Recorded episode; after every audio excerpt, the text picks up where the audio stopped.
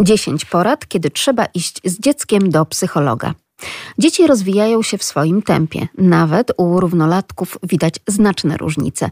Dotyczy to zarówno przedszkolaków, jak i młodzieży szkolnej.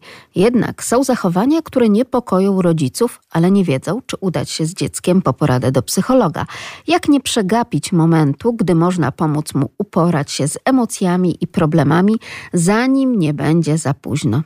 Psycholog Joanna Węglarz udziela 10 podstawowych rad, które pomogą w podjęciu decyzji o rozmowie ze specjalistą. Dlaczego dziecko staje się agresywne lub autodestrukcyjne i jak mu w tym pomóc, dopóki nie zrobi komuś lub sobie czegoś złego? Naszym gościem jest Joanna Węglarz.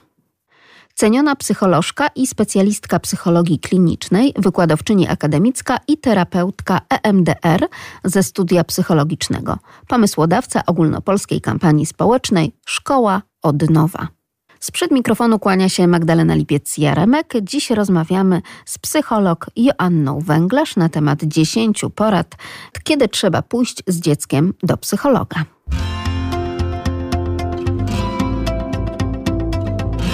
My, rodzice.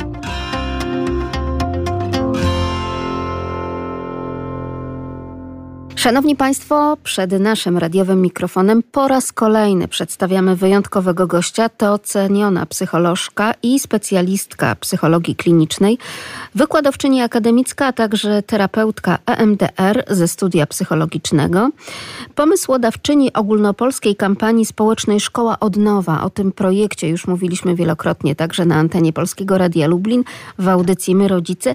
Dziś kolejny ważny temat, który podejmuje z Państwem pani Joanna Węglarz. Dobry wieczór.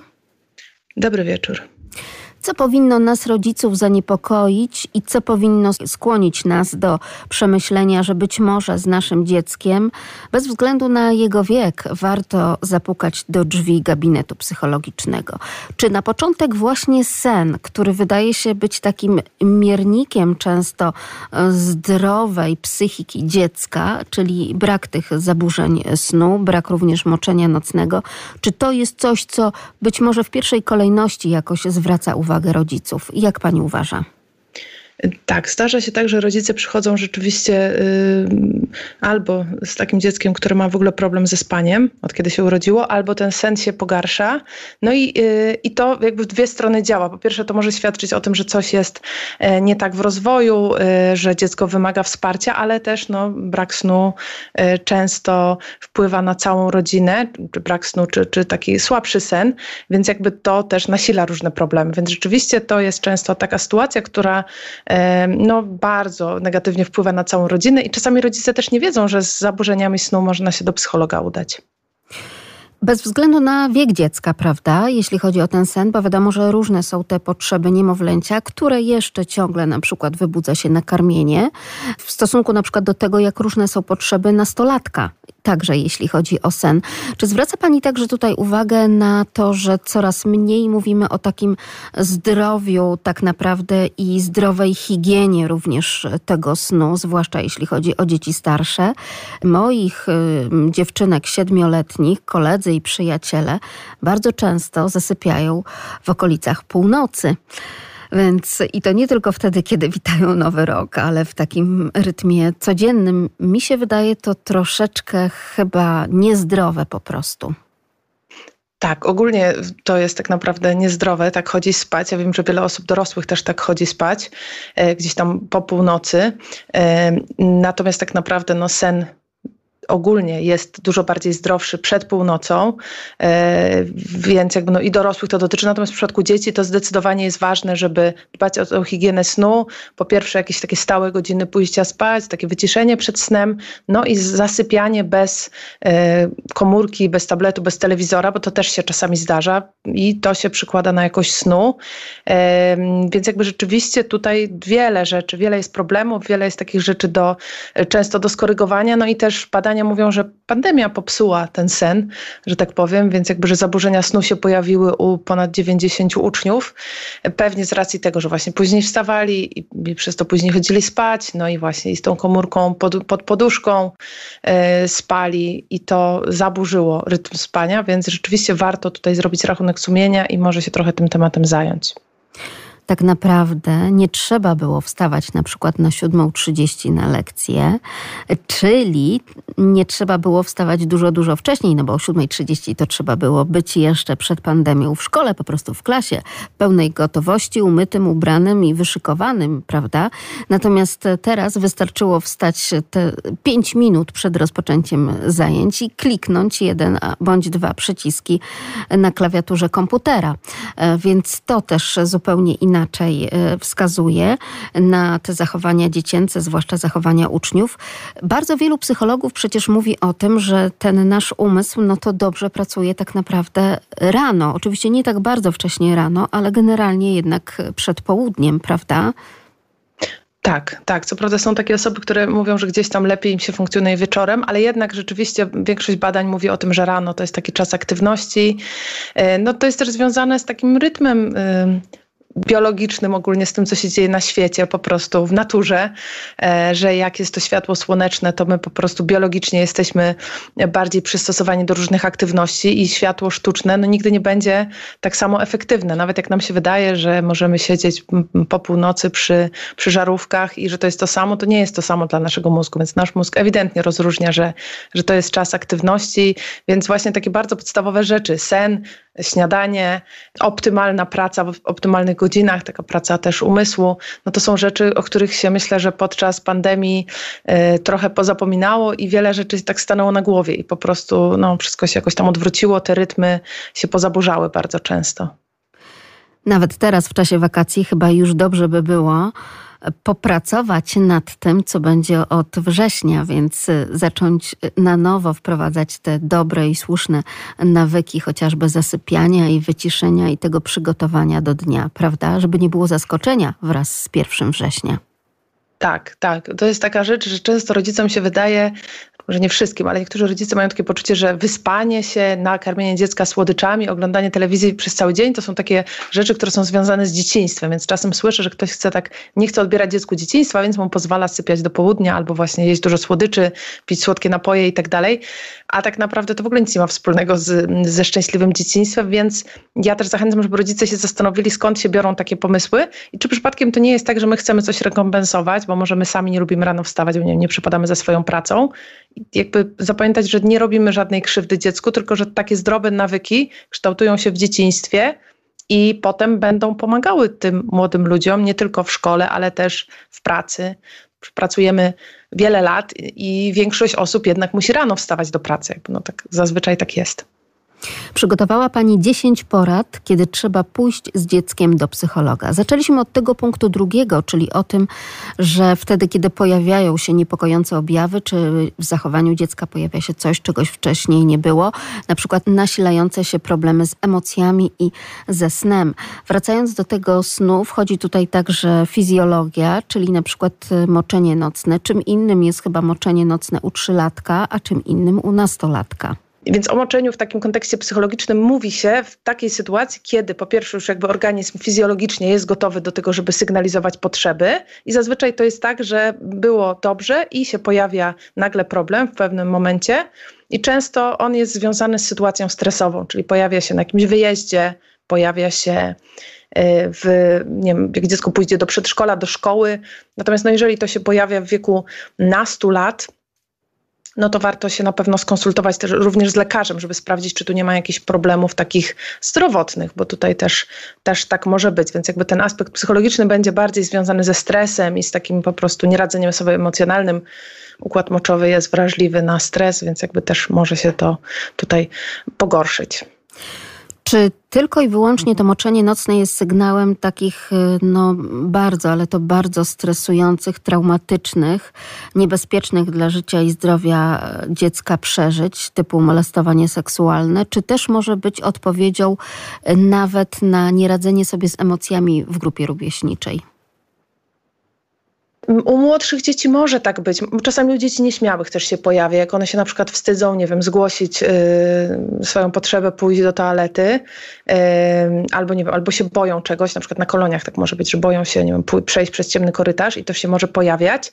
Natomiast ogólnie no, może tak być, że różne problemy emocjonalne będą skutkowały tym, że dziecko będzie miało na przykład złe sny i w nocy się pojawi moczenie. To nie będzie jedyny i taki główny objaw tych stresów i niedostosowania, ale rzeczywiście warto się temu przyglądać i pamiętać, że to jest taki bardzo wrażliwy objaw i nie stygmatyzować, nie wyśmiewać dziecka absolutnie, nawet często o tym nie mówić, tylko po prostu no, reagować jak no, stało się, tak, no, trudno, przebierzemy tutaj łóżko i już, no, i żeby jakby nie robić takiej wspólnej, wtórnej traumatyzacji, bo rzeczywiście to się wielu dzieciom zdarza i nawet wiele osób dorosłych nie chce się tego przyznać, ale ma taką historię, że się to gdzieś tam zdarzyło w dzieciństwie, ale to jest wstydliwe, nie chcemy o tym mówić, bo nam się wydaje, że to w ogóle o nas świadczy jakoś tam bardzo źle, a to może być normalne, więc jakby tutaj ważne, żeby o tym pamiętać i jeżeli to jest jakiś incydent jeden, drugi, to gdzieś tam temu się przyglądać i sprawdzić, czy to nie jest tak, że właśnie, że dziecko po prostu na przykład nie chce poświęcić jakiejś fajnej zabawy i nie zdążyło do toalety, albo się właśnie czegoś wstydzi, albo się boi, ale jeżeli to się będzie nasilało i będzie coraz takie bardziej problematyczne, no to wtedy warto tutaj przyjrzeć się temu, jaka może być przyczyna. Dziecko rozwija się z opóźnieniem. To punkt pierwszy wśród tych 10 porad przygotowanych przez panią Joannę Węglarz. Przypomnę, Joanna Węglarz, psycholog, razem z nami. O jakie opóźnienia tutaj chodzi? No właśnie zawsze z tym opóźnieniem to jest bardzo trudno tak jednoznacznie tutaj wytłumaczyć, bo te widełki zaburzeń rozwojowych i w ogóle rozwoju są bardzo szerokie i dziecko coś może robić w jakimś etapie, w jakimś wieku, a może to robić pół roku wcześniej lub później. Natomiast no, warto się przyglądać, jeżeli dziecko ewidentnie nie nadąża za rówieśnikami. To najbardziej widzimy, kiedy posyłamy dziecko czy do żłobka, czy do przedszkola i rzeczywiście widać, że ono jest sporo w tyle i to nie jest tak, że to jest przejściowo, że na chwilę jest, nie wiem, onieśmielone i wtedy tak jakby zachowuje się, jakby było młodsze, tylko rzeczywiście, że mowa jest opóźniona, że rozwój ruchowy jest opóźniony, czy rozwój zabawy, że dzieci się już bawią zupełnie inaczej, a nasze dziecko się bawi w jakiś taki bardzo uproszczony sposób, nie wiem, nie potrafi się dogadywać z rówieśnikami. Więc jakby tutaj takie ewidentne odstawanie od rówieśników może być sygnałem do skonsultowania. Czasami rodzice przychodzą, czy do mnie, czy do innych terapeutów i im się wydaje, że dziecko rozwija się z opóźnieniem, natomiast okazuje się, że po prostu to jest taki wariant rozwoju i wtedy też uspokajam rodziców, ale ja i tak uważam, że warto przyjść, warto sprawdzić, nawet żeby taki rodzic odetchnął, a może dowiedział się, co może zrobić, żeby trochę dostymulować ten rozwój, żeby dziecko być może trochę wyrównało te różnice, nie opóźnienia, tylko różnice, ale żeby rzeczywiście jakoś tam ten rozwój był jak najbardziej optymalny. Czy tutaj warto byłoby także wsłuchać się w wychowawców, pedagogów przedszkolnych, czyli w to, o czym mówią nam ci, którzy z dziećmi tak naprawdę są, prawda, i mogą zauważyć te różnice pomiędzy rówieśnikami w grupie?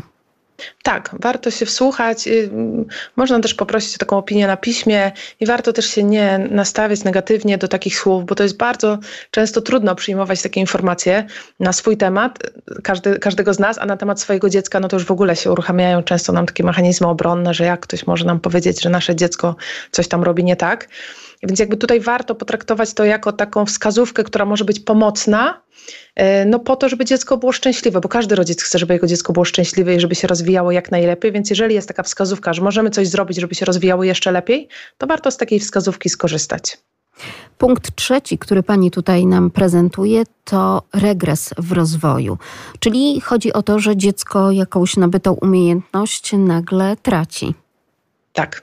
I ważne jest, żeby to nie było przejściowe, związane z taką sytuacją, bo czasami rodzice mówią o regresie, jak się rodzi młodsze rodzeństwo i to starsze na przykład domaga się karmienia z butelki, ale jakby to nie jest regres, to jest taka po prostu potrzeba emocjonalna, natomiast regres to jest rzeczywiście, że dziecko już mówiło i przestaje mówić, albo że bawiło się w jakiś sposób i nagle się nie potrafi bawić, czy nagle, no nie wiem, pojawia się jakaś taka po prostu niepokojąca sytuacja, że ono tak jakby zapominało coś, czego się nauczyło. To jest zawsze do obserwacji i zawsze warto się temu przyjrzeć, bo no, to może świadczyć o tym, że dzieje się coś poważnego.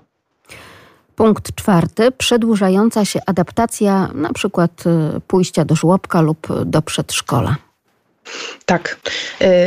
I tutaj ważne jest, żeby rozróżnić taką, że tak powiem, naturalną adaptację, która może się wiązać z tym, że dziecko popłakuje, jak jest zaprowadzane do przedszkola, że nie chce w pierwszej chwili zostać, że potrzebuje chwili, żeby się oswoić, od takiego czegoś, że dziecko na przykład płacze cały czas albo w ogóle nie bawi się niczym i tak przeczekuje, siedzi po prostu w kącie, do nikogo się nie odzywa, nie nawiązuje kontaktu wzrokowego, albo się w ogóle nie chce dać zaprowadzić, czy nie wiem, wieczorem nie chce pójść spać, bo wie, że rano będzie problem z pójściem do przedszkola, czyli ta reakcja jest bardzo, bardzo silna, bo to, że dziecko może nie chcieć wejść do przedszkola, czasami nie chce też wyjść z niego, bo już jest fajnie.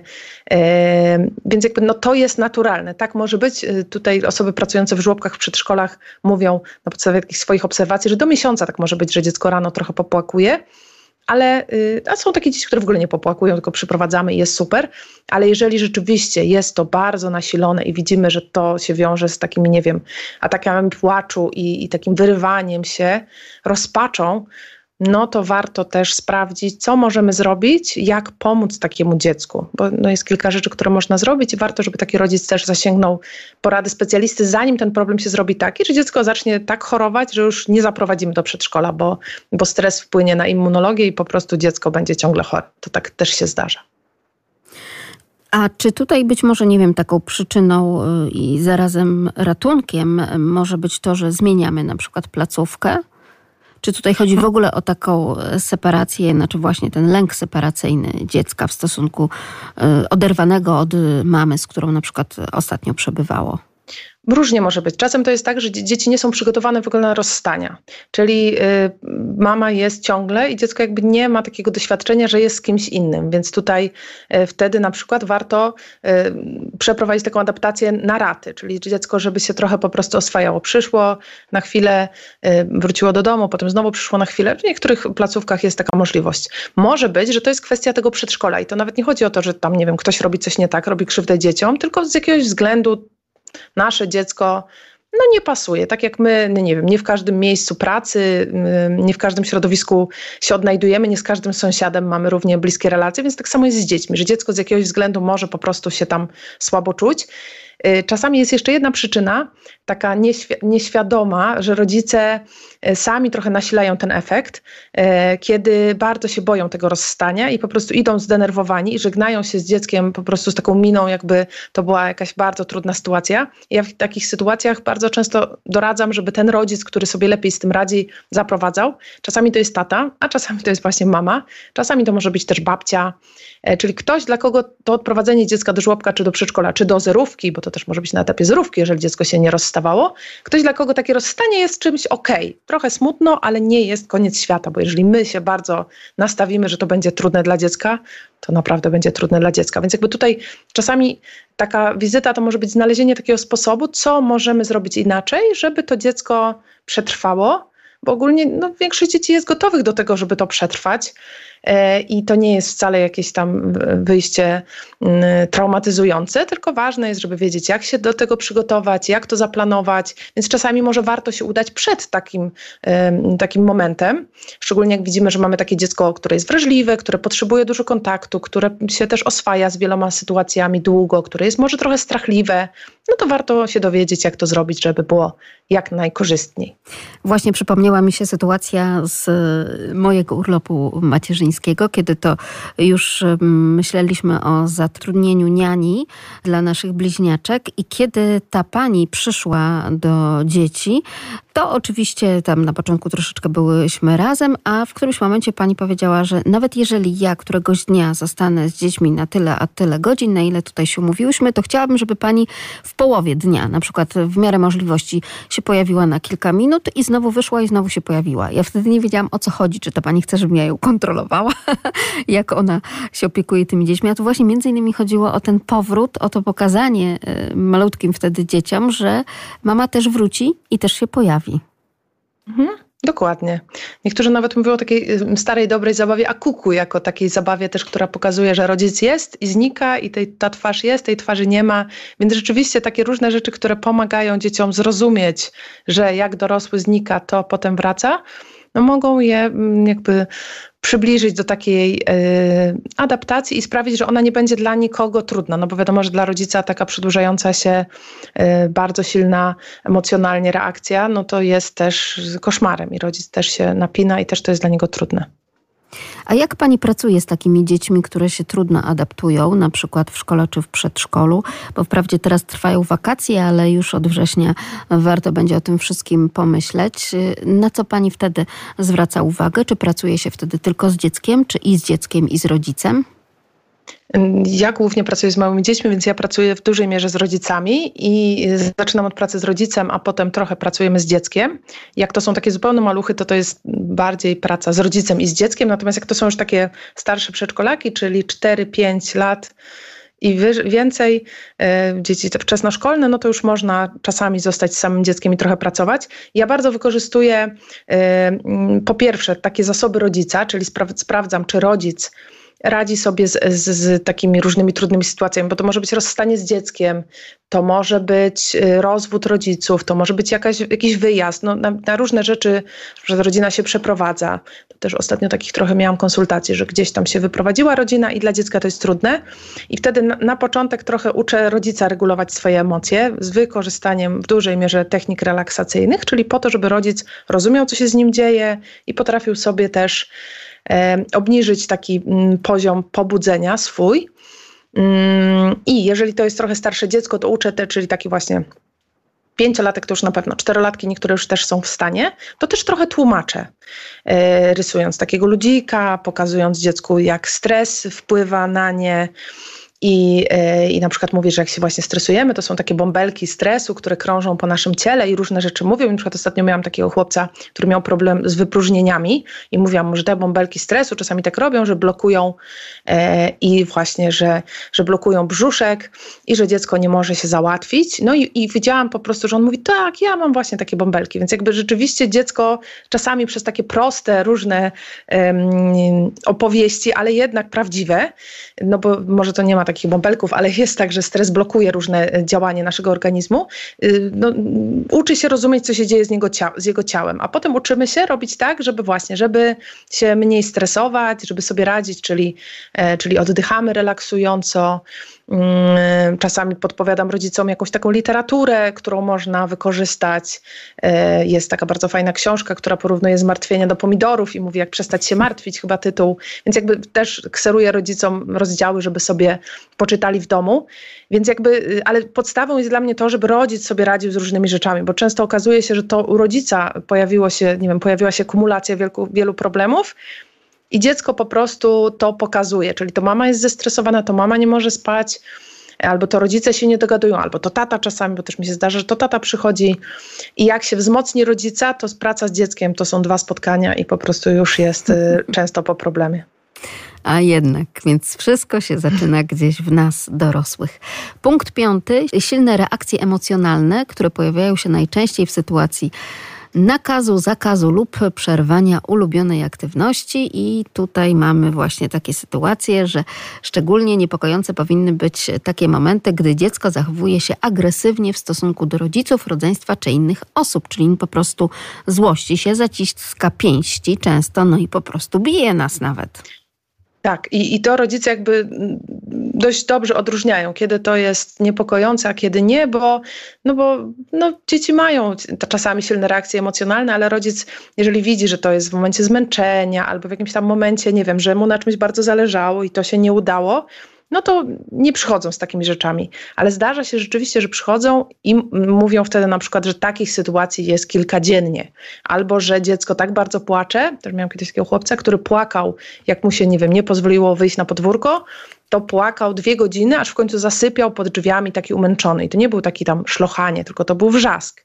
I wtedy już jakby te reakcje są takie silne, wzmożone, nieadekwatne lub właśnie, jeżeli się pojawia agresja i to nie takie tam klepnięcie kogoś czy oddanie, jak ktoś tam coś zrobił, tylko takie rzucanie się, gryzienie, atakowanie innych, czasami też atakowanie zwierząt domowych. Takie, jak to rodzice mówią, z premedytacją, że oni widzą, że to dziecko po prostu chce zrobić krzywdę i wtedy rzeczywiście warto się skonsultować, bo tak może być przy różnych zaburzeniach. Czasami tak też jest, kiedy jest przemoc, kiedy dziecko jest na przykład świadkiem przemocy być może tylko, w cudzysłowie mówiąc, tylko emocjonalnej, czyli tata krzyczy na mamę i dziecko sobie z tym nie radzi. Więc jakby no i czasami to jest takie otrzeźwienie dla rodzica, bo też miałam kiedyś taką mamę, która właśnie przyszła z podejrzeniem autyzmu i dziecko rzeczywiście miało wiele niepokojących zachowań. Jak zaczęłyśmy dłużej pracować, okazało się, że tam jest po prostu duża przemoc. No i tata się zachowuje agresywnie w stosunku do niej, tata dziecka. Kiedy ona się wyprowadziła, założyła mu niebieską kartę, no to jakby też poziom tych zachowań u chłopca się dużo zmniejszył, więc jakby on sobie po prostu z tym wszystkim nie radził, nie rozumiał, co się dzieje, to było dla niego za trudne. No i to zachowanie jego, a on był taki, że potrafił na przykład, był 3-latek, wziąć klocka i mi rzucić nim w głowę i to było bolesne, więc jakby zastanawiałam się, skąd u takiego dziecka, i patrzył takimi jeszcze oczami, czy trafił, więc sobie myślę, skąd u 3-latka tyle złości, no ale on widział tą złość po prostu w oczach innej osoby i tak się zachowywał, więc jakby takie zachowania warto zawsze skonsultować, no one też mogą być objawem różnych innych poważniejszych zaburzeń, więc tutaj na to trzeba być wyczulonym. Otóż to, no bo rzeczywiście to rozróżnienie jest szalenie ważne, no bo widzimy takie tak zwane, nie wiem, wojny domowe między rodzeństwem, w cudzysłowie mówiąc. No to jest też takie mierzenie się troszeczkę, prawda, sprawdzanie siebie, sprawdzanie tych granic, to jest też ustalanie tych granic, to jest też, no jednak mimo wszystko, no taka nauka poprzez różne zachowania w stosunku do tego, jak i na ile możemy sobie pozwolić, prawda? Tak. I tak się dzieci też uczą właśnie regulować relacje. Ja też pamiętam z bratem, który jest 3 lata młodszy, się biliśmy. No i tak było po prostu. No, teraz już mamy bardzo dobre relacje, ale rzeczywiście w tym dzieciństwie, no tak, nie wiem, no po prostu było czasem, że czy dochodziło do rękoczynów, czy ja mu coś tam zabierałam i korzystałam z tego, że byłam wyższa i on nie mógł dosięgnąć, więc jakby pamiętam takie sytuacje. Nie wiem, dlaczego tak robiłam, ale wiem, czy tak robiliśmy, ale po prostu no, tak to jest między dziećmi. Myślę, że to nas dużo uczyło, ale rzeczywiście, że to się w jakichś ramach mieściło. No I ważne jest, żeby tutaj też nie przesadzać, czyli jak dzieci tam się trochę pokłócą, czy pokrzyczą, czy czasem w afekcie nawet nas uderzą, ale to jest właśnie, widzimy, że to była taka sytuacja, że dziecku naprawdę zależało, no to wtedy po prostu spokojnie reagować, gdzieś tam oczywiście rozmawiać i tak dalej, nazywać emocje, mówić, co nam się nie podoba, ale jeżeli już czujemy, że po prostu my sobie z tym nie radzimy, może to jest nawet adekwatne, może to jest normalne, ale sobie nie radzimy, już po prostu mamy dość, no to warto dowiedzieć się, co zrobić. Teraz jest pełno książek, pełno różnych metod, jest dużo takich technik czy modeli wychowania, które zakładają, że kary i nagrody nie są dobre, że w ogóle najlepiej rozmawiać i tak dalej. Nie wszyscy rodzice się w tym odnajdują i niektórzy no, doprowadzają do tego, że w ogóle tych metod wychowawczych żadnych nie ma i że dziecko nie ponosi konsekwencji za nic. No i wtedy ono się zaczyna zachowywać bardzo różnie i wtedy czasami trzeba wprowadzić jakieś takie zasady i dać konsekwencje, jeżeli dziecko tych zasad nie przestrzega. Trudne są także relacje w rodzinach patchworkowych, zwłaszcza te pomiędzy rodzeństwem. Wtedy, kiedy mamy jakby z jednej strony dzieci moje, twoje i nasze, tak? I no oczywiście coraz częściej są to spotkania takie właśnie patchworkowe, wielorodzinne. I tutaj często obserwujemy coś, co być może dzieci nie potrafią jakby wyrazić, no bo jak to się dzieje, że nagle ten mój tata staje się ojcem także, prawda, tutaj dla tych innych dzieci, które pojawiają się u nas na niedzielnym obiedzie, czy podwieczorku, czy na wspólnym wyjeździe. Tak, to jest bardzo ważny temat, który pani porusza, bo rzeczywiście no jest wiele takich rodzin i mam wrażenie, że to, czego brakuje, to takiego komunikowania się i jasnego ustalenia zasad. Kto ma prawo zwracać dzieciom uwagę, dlaczego jest taka sytuacja. My czasami pomijamy taki fakt i stawiamy dzieci przed faktem dokonanym, też pomijamy taką potrzebę i to może dotyczyć tego, że rodzice się rozwodzą, że tata się wyprowadzi, albo że się właśnie wprowadza wujek, albo że to będą właśnie dzieci, które będą z nami jeździły na wakacje i nie wiem, dlaczego tak jest. Myślę, że często się boimy albo nie wiemy, co powiedzieć i no, w ogóle dzieci nie rozumieją tej sytuacji, więc jakby ważne jest, żeby rozmawiać z dziećmi, żeby informować. Czasami nie trzeba bardzo dokładnie informować, tak? Dlaczego już nie jesteśmy, nie wiem, z ojcem dzieci, tak, czy z matką w przypadku ojca i dlaczego właśnie teraz się spotykamy z inną osobą, tylko wystarczy powiedzieć, tak, zobacz, tutaj jest teraz na wyjazd, pojedzie z nami wujek i to są dzieci wujka, albo tutaj wujek będzie z nami mieszkał, przyznacie wujka i tak dalej i o tym rozmawiać, ale ważne jest, żeby partnerzy też rozmawiali o swoich oczekiwaniach o swoich potrzebach, bo tutaj czasami w takiej euforii, tym, że znaleźliśmy kogoś po takim, nie wiem, czasie, kiedy było nam trudno, kiedy byliśmy w jakimś takim destrukcyjnym związku, nie chcemy psuć i nie chcemy mówić o naszych oczekiwaniach i obawach. I czasami z tego wynika tak strasznie dużo różnych problemów, że ludzie mają do siebie żal, że dzieci stają się gdzieś tam takimi, no nie wiem, pośrednikami w różnych konfliktach. Szczególnie jeżeli to jest taka sytuacja, że jedna osoba nie ma dzieci, a druga ma dzieci. To czasami jest trudno, no bo wtedy można sobie w kłótni różne rzeczy, no tak, bo jakbyś ty miał dzieci, albo jakbyś ty wiedziała, to coś tam. Różne rzeczy sobie można wypomnieć. A ważne jest, żeby rozmawiać i żeby po prostu siąść, porozmawiać, powiedzieć o oczekiwaniach, powiedzieć o tym, czego byśmy chcieli, jak sobie wyobrażamy rolę tej drugiej osoby i jak my to widzimy, a potem porozmawiać o tym z dziećmi, żeby one też wiedziały, czego się od nich oczekuje, a nie zakładać, że dobra, jest jakiś stan i one się muszą zorientować i domyślić i dostosować. No, tak nie będzie na pewno, tylko będzie duże zamieszanie. Punkt 7 to dziecko ma problem z zabawą. Jak dziecko może mieć problem z zabawą, skoro zabawa no, powinna być dla niego czymś szalenie naturalnym i to właśnie no, kto się bawi? No dzieci się bawią. Tak, ale zdarzają się dzieci, które się nie potrafią bawić. To będą albo dzieci takie, które mają pewne cechy nadpobudliwości, nadruchliwości czy zaburzenia integracji sensorycznej i one mogą mieć na przykład tendencję do rzucania wszystkim albo do niszczenia zabawek. Czasami też taka zabawa, która jest bardzo schematyczna, bardzo powtarzalna, no, może rodzić podejrzenie, że to są zaburzenia ze spektrum autyzmu, czyli kiedy dziecko nie wykorzystuje wyobraźni w zabawie.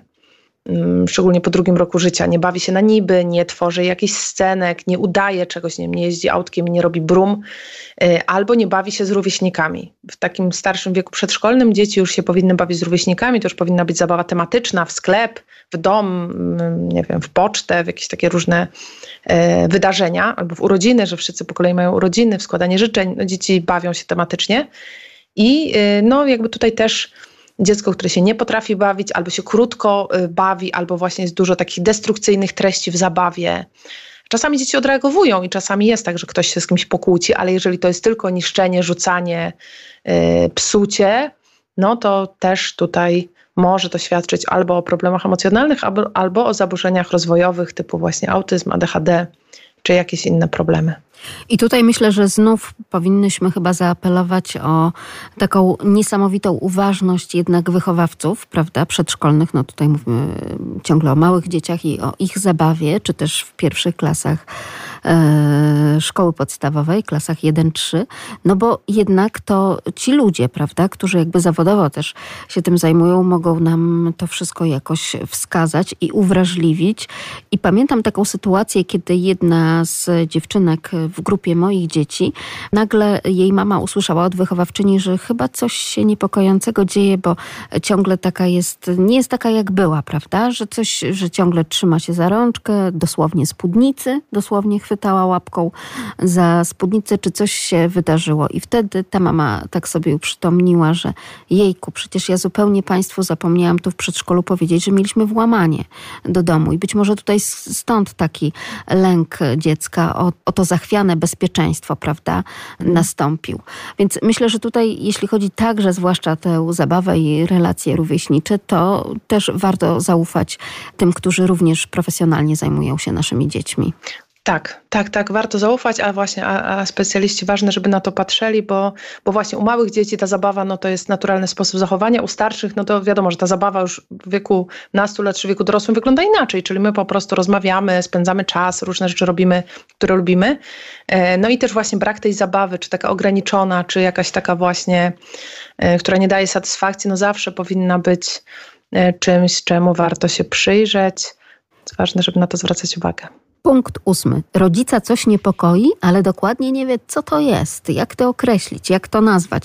Najgorsze, co można w takiej sytuacji zrobić, radzi nam pani psycholog Joanna Węglarz, z którą dzisiaj rozmawiamy, to sprawdzić, co znaczą te objawy w internecie. I tak przypominam sobie ze swoich pierwszych dosłownie miesięcy macierzyństwa, kiedy to wyczytałam, że no jak tak niemowlę leży i patrzy się w sufit, to na pewno coś jest już autystycznego i coś źle. No i nagle dostałam takie otrzeźwienie od mojej własnej mamy. No a jak dziecko leży, to w co ma się patrzeć? Tak? Jak ma główkę właśnie zwróconą na lampę i na sufit.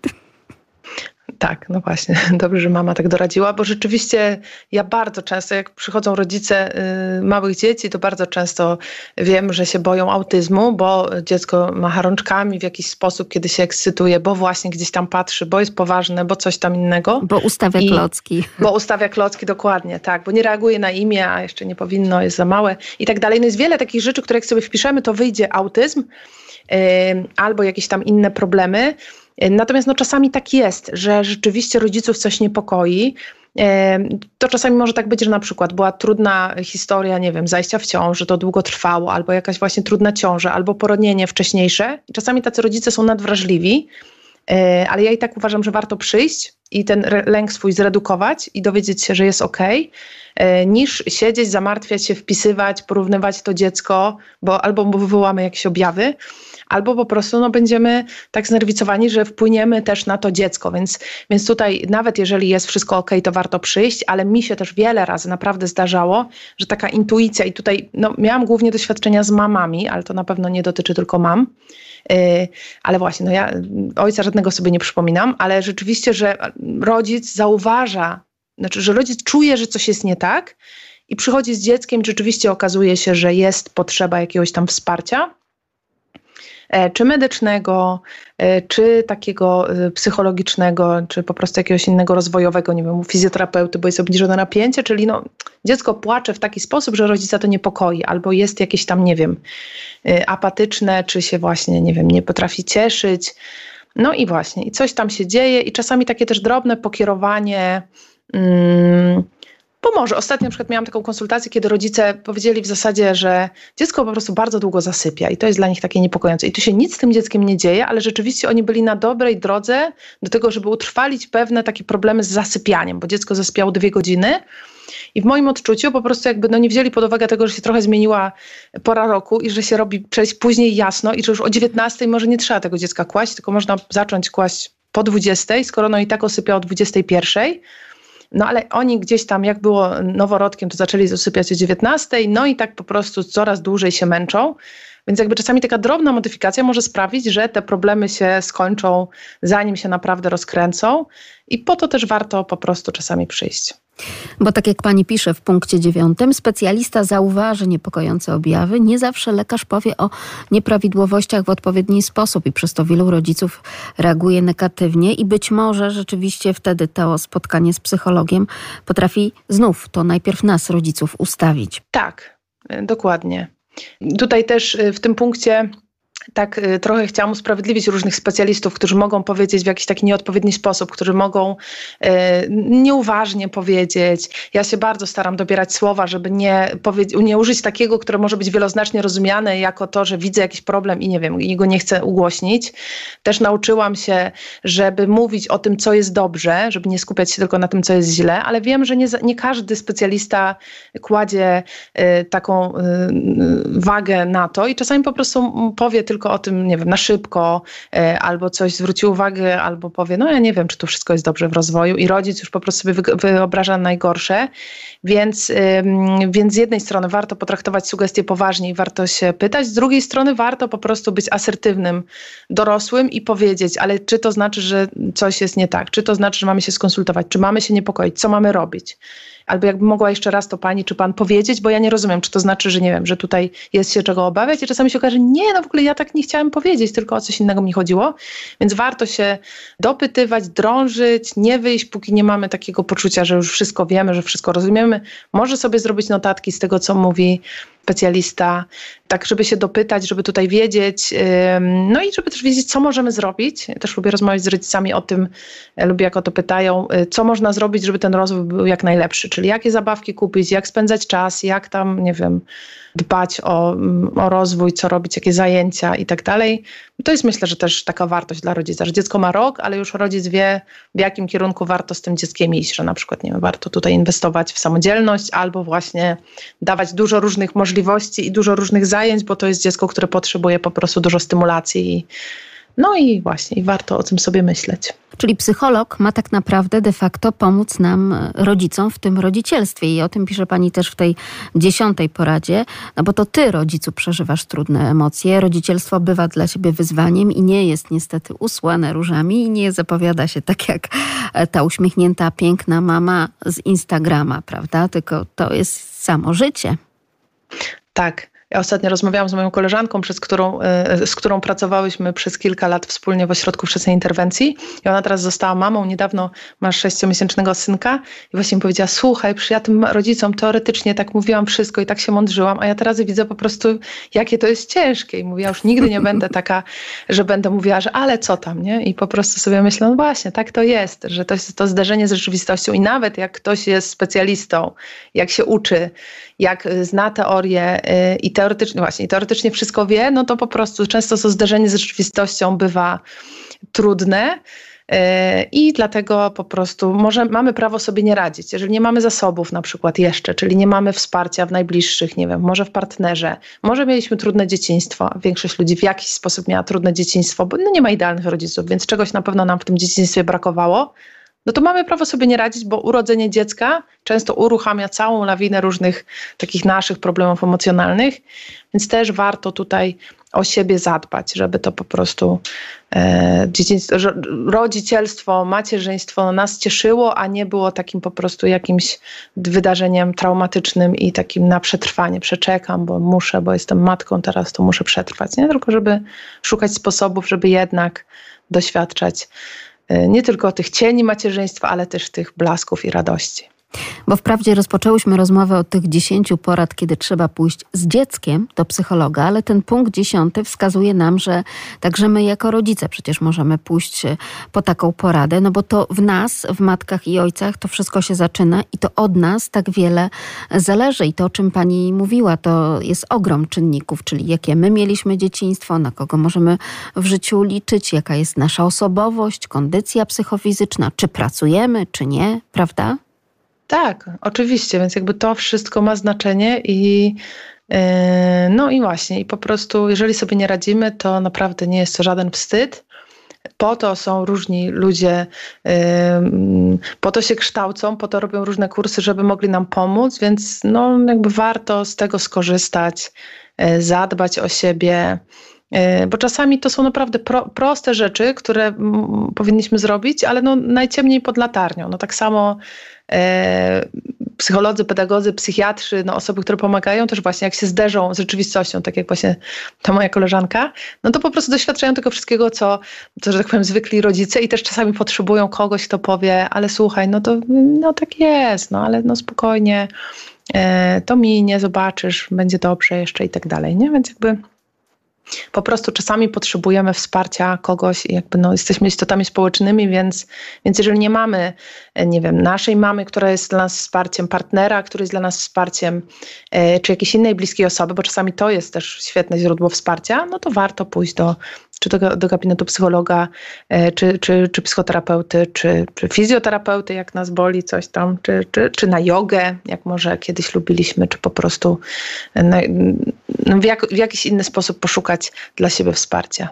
Bo przecież tak często mówimy o tym, że ta rozmowa właśnie być może czasami i z obcą dla nas osobą, czyli właśnie z psychologiem, no potrafi być sama w sobie kojąca. Nawet wystarczy to wszystko jakby wypowiedzieć, to często tę receptę znajduje ta osoba, która przychodzi z problemem, prawda? Później jeszcze pokierowana przez specjalistę. I tak jak pani tutaj pisze, że to żaden wstyd, że być może ta matka Polka z takim syndromem matki Polki perfekcjonistki, prawda? Na wielu płaszczyznach życia, no może w którymś momencie się zacząć sypać, no bo nie daje rady, bo to często jest no, niemożliwością fizyczną, prawda, żeby na tak wielu płaszczyznach wszystko było tip-top. Tak, a jeszcze jak sobie poglądamy różne social media różnych osób, no to zderzymy się z takim światem fałszywym, bo tam bardzo często to są takie obrazki, które są wycinkiem rzeczywistości, to takim najlepszym. No i możemy popaść, nie wiem, w poczucie winy i w takie, nie wiem, kompleksy, że my sobie nie radzimy, a tak naprawdę no, nikt sobie idealnie w tej sytuacji nie radzi, bo to jest po prostu zmiana w ogóle o 180 stopni. I tyle. I po prostu ja mam wrażenie, że każdemu jest trudno, tylko jedni bardziej o tym mówią, a inni gdzieś tam to ukrywają, bo im się wydaje, że nie wypada, że to zaburzy jakiś obraz ich idealny. Każdy z nas ma gorsze momenty, po prostu takie jest życie.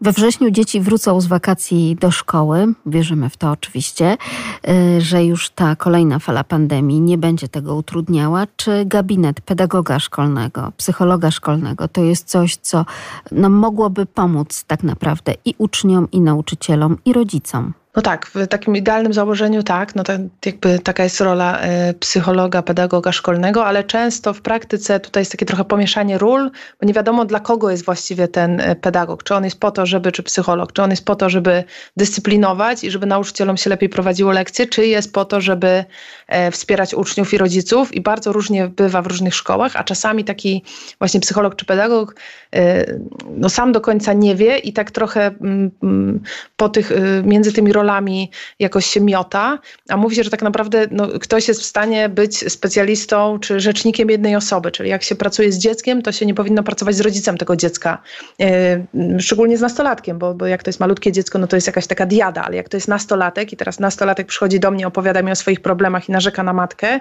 i następnego dnia ja mam wspierać tą matkę i słuchać narzekań, to nie będę obiektywna, bo czyjąś stronę gdzieś tam wewnętrznie wybiorę, nawet jak będę starała się być obiektywna, to jest bardzo trudne, więc jakby i tutaj może tak być, że taki psycholog, pedagog z jednej strony ma polecenia od dyrekcji, z drugiej strony od nauczycieli, tutaj uczniowie, gdzieś tam rodzice i często jest w takim rozkroku i do końca nie wie w stosunku do kogo ma być lojalny, czy czyją stronę trzymać i wtedy jest to bardzo trudne. Więc jakby to zależy jak sobie radzi dany specjalista w danej szkole. Wiem, że są cudowni naprawdę specjaliści w niektórych placówkach, którzy świetnie pomagają i po prostu są też asertywni, że potrafią powiedzieć koleżance, koledze z pokoju nauczycielskiego: słuchaj, ja nie będę z tobą rozmawiał o tym uczniu, bo ja z nim pracuję i jakby obowiązuje mnie pewna tutaj lojalność wobec niego, tak? A są tacy, którzy jakby mają takie poczucie zamieszania, nie wiedzą jak się odnaleźć i po prostu sobie nie radzą. I ja sama pamiętam taką sytuację ze swojego dzieciństwa czy wieku nastoletniego, kiedy moja koleżanka w pierwszej klasie liceum miała problem z nauczycielem fizyki. Oczywiście to był taki pan bardzo specyficzny, który jak kogoś nie lubił, to bardzo mu utrudniał życie. I ta dziewczyna sobie nie radziła, poszła do psychologa, i potem na następnej lekcji fizyki pan odwołał się do tego, że była u psychologa i że dlaczego u niego była, nie? I jakby dziewczyna zmieniła szkołę, a myśmy wszyscy postanowili, że nigdy więcej nie pójdziemy do tej pani psycholog, bo jak można tak się zachować, nie? I nadal mnie to bulwersuje, mimo że minęło wiele lat. Nie wiem, czemu tak pani się tak zachowała. Wydawało jej się pewnie, że robi dobrze, ale to nie było zachowanie profesjonalne. I tak coś czuję, że to mogłaby być następna nasza rozmowa na ten właśnie temat pedagogów i psychologów w szkole. To mógłby być temat na kolejne spotkanie przed naszymi mikrofonami. Generalnie jednak dobrze by było, żeby taki ten pokój pedagoga, psychologa szkolnego mimo wszystko był, prawda? Bo kto wie, kiedy i kto z jakim problemem zapuka do tych właśnie drzwi.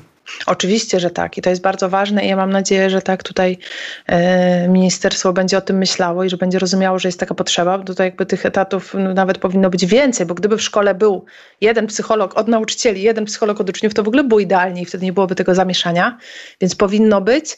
Ale ja też zachęcam, żeby rodzice byli czujni, bo po prostu to, że jakiś specjalista jest gdzieś dostępny, to nie znaczy, że na ślepo trzeba mu wierzyć. Czasami trzeba też gdzieś tam obserwować, jak to jest. Czasami trzeba zmienić szkołę, czasami trzeba gdzieś tam poszukać, innej formy pomocy, po to, żeby to było adekwatne. Nie powinno tak być. Nie powinno być specjalistów, którzy są niekompetentni, którzy zachowują się nie fair, ale wszyscy wiemy, że tak się zdarza niestety.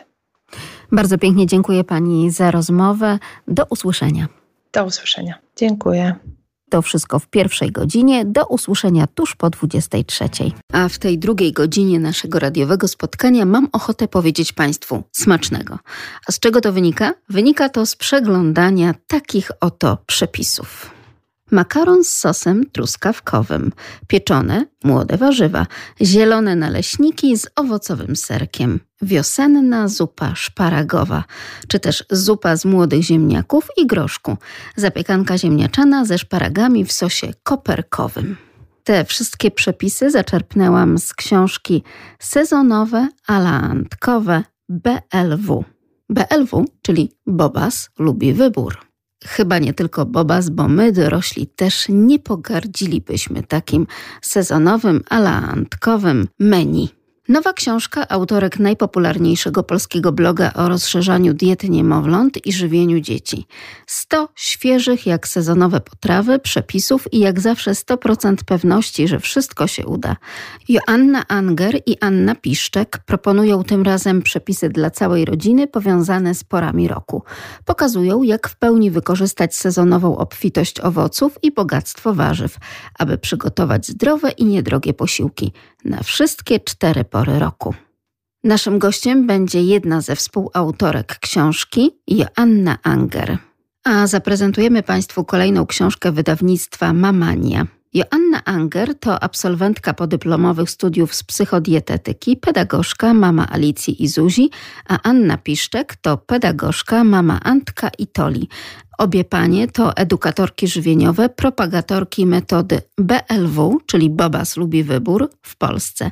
Od 7 lat tworzą jeden z najpopularniejszych blogów parentingowo-kulinarnych www.alaantkoweblw.pl, który skupia rodziców świadomych wagi zdrowego odżywiania. Są autorkami kilku bestsellerowych książek kucharskich, które zagościły w kuchennych biblioteczkach wielu tysięcy polskich rodzin. Państwo, nasi radiosłuchacze, też mają szansę na te właśnie przepisy z książki Alaantkowe BLW, czyli Sezonowe Alaantkowe BLW. Dzięki uprzejmości wydawnictwa Mamania autorki Joanna Anger i Anna Piszczek złożyły autografy na książkach dla Państwa. rodzice@radio.lublin.pl. Zapraszam na rozmowę z jedną ze współautorek książki Sezonowe Alaantkowe BLW, Joanną Anger.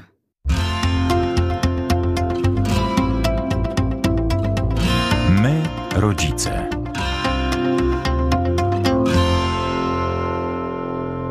Ponieważ będziemy rozmawiali o tym, co może znaleźć się na talerzyku malucha, czy to starszaka, ale generalnie naszego dziecka, więc muszę Panią zapytać, co dziś takiego tak naprawdę znalazło się na talerzach Pani dziecka, dzieci? Dzień dobry, witam serdecznie.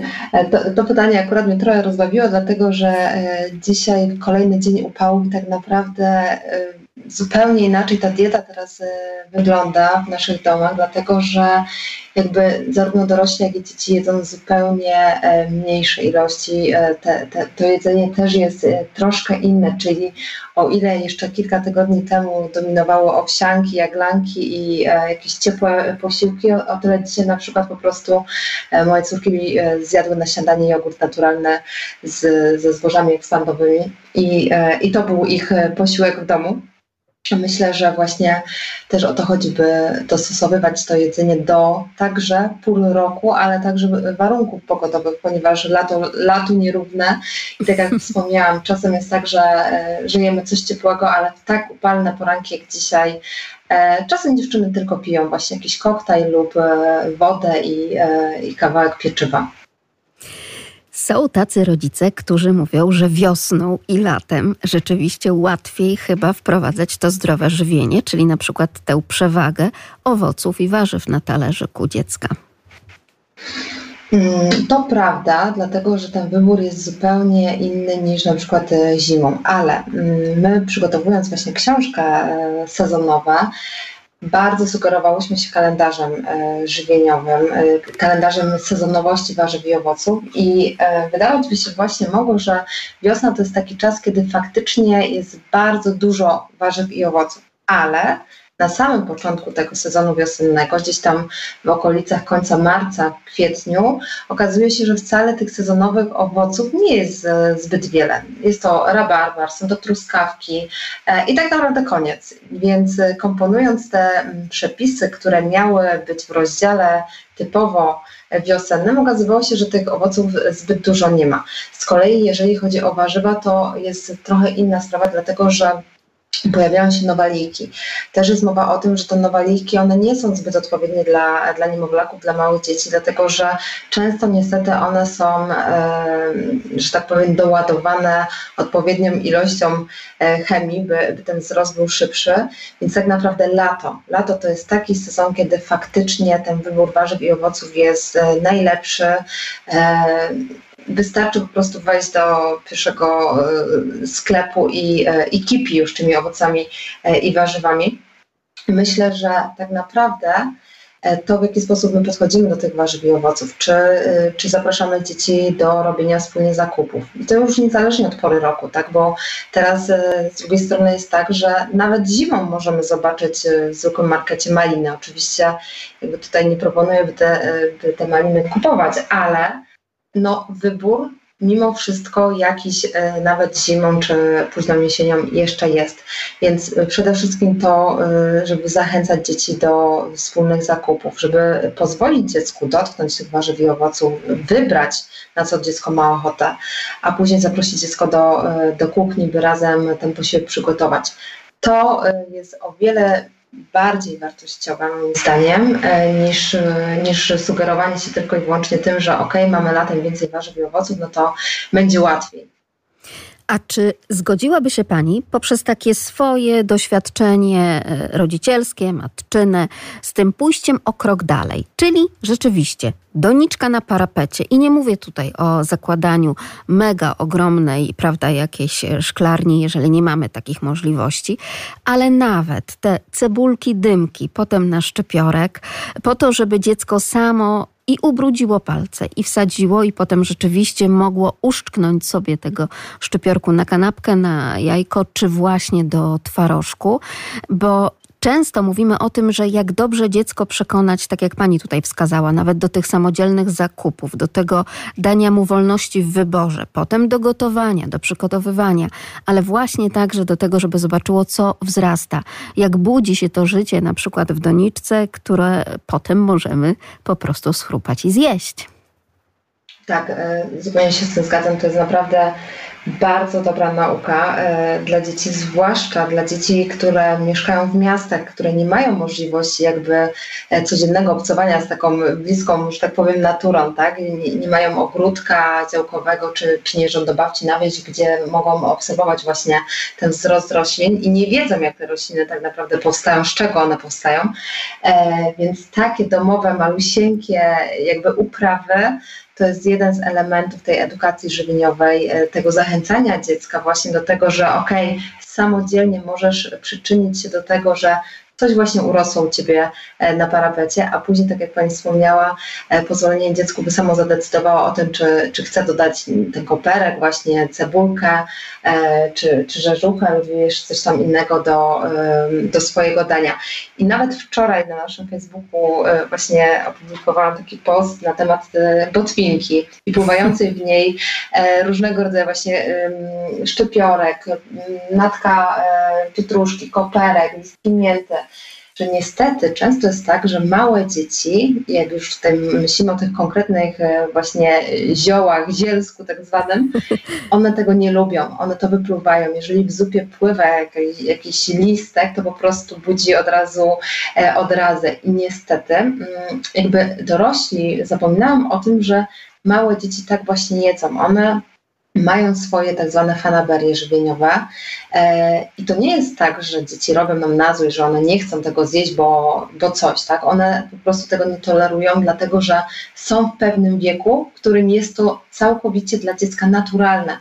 Okazało się wczoraj podczas tego postu i komentarzy, które tam rodzice wrzucali, że nawet dorośli niektórzy jakby zostają z tymi nawykami z dzieciństwa, tak? Czyli nie wiem, dziewczyny pisały, że do tej pory mają 30 lat, a nadal nie posypują koperkiem ziemniaków, ponieważ by tego nie zjadły, tak? Bo przeszkadza im to zdziebełko tego koperku. Więc pierwszy element to jest właśnie to, o czym Pani wspomniała, pozwolenie dziecku na to, by powróciło te rączki. My już o tym mówimy jakby jeszcze wcześniej, nie u takich dzieci w wieku przedszkolnym, ale już od samego początku rozszerzenia diety, pozwolenie dziecku na dotknięcie jedzenia. zabawę tym jedzeniem, manualną, taką sensoryczną, kiedy ma możliwość rozgniatania, ma możliwość dotykania, czy to jest ciepłe, zimne, śliskie, szorstkie, suche. I jeżeli dziecko od samego początku ma taką możliwość, jeżeli później właśnie jest tym dzieckiem uczęszczającym do żłobka, do przedszkola i mama pozwala razem, choć zasadzimy właśnie te cebulki, choć zobaczymy, jak nasze pomidorki rosną, a potem możesz je zerwać, bo nie są tylko do patrzenia, ale możesz też tego spróbować, no to jak najbardziej taka właśnie edukacja żywieniowa, można powiedzieć, sprzyja temu, że przekonują się dzieci do tych warzyw i owoców. Naprawdę trzeba na to troszkę czasu. Trzeba oczywiście też tego odzwierciedlenia, czyli to, co dziecko widzi w nas niemalże jak w lustrze. W nas, w dziadkach, czy w tych, którzy zasiadają razem z nim do wspólnego posiłku. Z doświadczenia mamy bliźniaczek. Muszę powiedzieć, że to jest tak. Wtedy, kiedy ląduje na przykład zupa pomidorowa w jednym talerzyku u jednej dziewczynki i u drugiej, no to w tym pierwszym znajduje się naprawdę wszystko to, co możliwe, czyli rzeczywiście tego koperku aż jest gęsto, pływa i ze smakiem, apetytem i z zapachem potrafi dziecko się tym rozkoszować.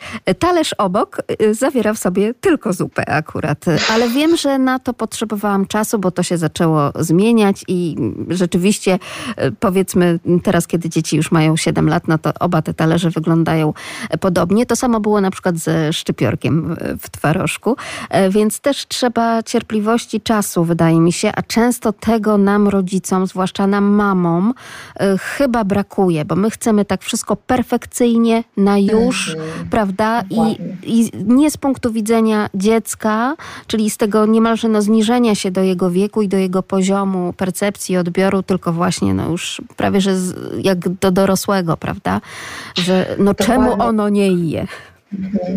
Tak, jest coś w nas takiego, zwłaszcza w matkach, niestety nie chcę tutaj używać żadnych stereotypów, jednak to jest prawda, ponieważ 99% kobiet zostaje z dzieckiem na tym urlopie macierzyńskim, to na mamach spoczywa jakby ten ciężar wykarmienia rodziny i to my właśnie kobiety sobie jakby narzucamy same, tak nikt nam tego nie robi, my same sobie to narzucamy, że właśnie tak, że zawsze ten obiad musi być perfekcyjnie ugotowany i najlepiej, żeby dziecko wszystko zjadło. Jeżeli my się natrudzimy, tak, przygotujemy coś, co wydaje nam się pyszne, a dziecko wybrzydza lub właśnie ma tylko swoje ulubione smaki i próby podawania czegoś innego nie przynoszą żadnego skutku, no to tak jak Pani wspomniała, w nas się pojawia pewien dyskomfort tego, że okej, a może źle gotuje, a może ona nie chce jeść z innego powodu. Zaczynamy się denerwować, stresować, wybierać często też na dzieciach presję, niekoniecznie zmuszając do jedzenia tak fizycznie,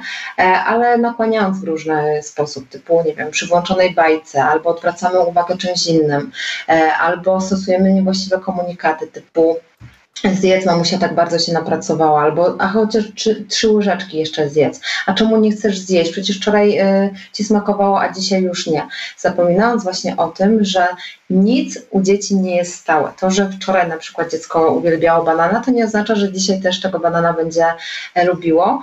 I my tak naprawdę powinniśmy trochę zajrzeć wtedy w głąb siebie, czy my też zawsze mamy równo na wszystko apetyt? Nie, ale my dorośli możemy po prostu otworzyć lodówkę i nikt za nas nie decyduje o tym, co my jemy. A z kolei u dzieci jest tak, że one po prostu dostają coś od nas i zazwyczaj nie mają możliwości wyboru. Oczywiście, jeżeli mówimy tutaj już o takich 7-latkach, moja córka też, ta starsza ma skończone 7, no praktycznie już 8 lat, to wiadomo, że są to dzieci, które już faktycznie mają swoje zdanie i potrafią też tą lodówkę otworzyć i sobie wybrać to, co chcą.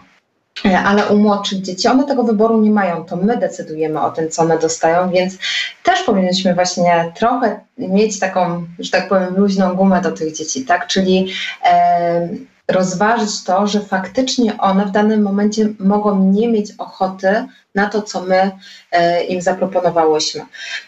Wracając jeszcze troszkę do tych takich fanaberii żywieniowych, typu koperek, szczypiorek i tak dalej, no to tutaj jest cały arsenał, można jeszcze wymienić, typu, nie wiem, rodzynki w placuszkach, jakieś kawałki marchewki w zupie i tak dalej.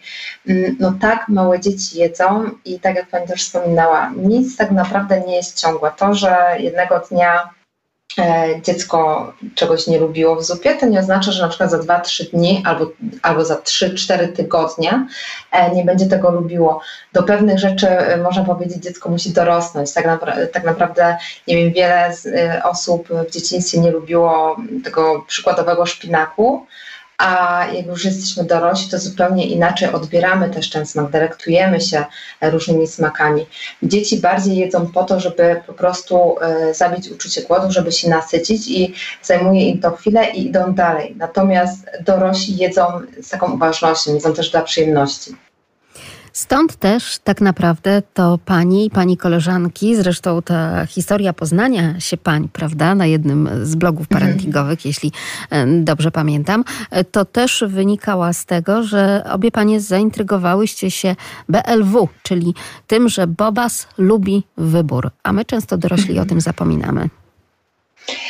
Tak, no, ta nasza historia poznania jest dosyć niesamowita, bardzo często ją opowiadamy i każdy, kto jej słucha, to faktycznie mówi, że wow, naprawdę macie świetną historię, ponieważ właśnie 8 lat temu zaczęłyśmy rozszerzenie diety naszych teraz już starszych właśnie dzieci, aliantka. Spotkałyśmy się na grupie na Facebooku dla rodziców rozpoczynających rozszerzenie diety.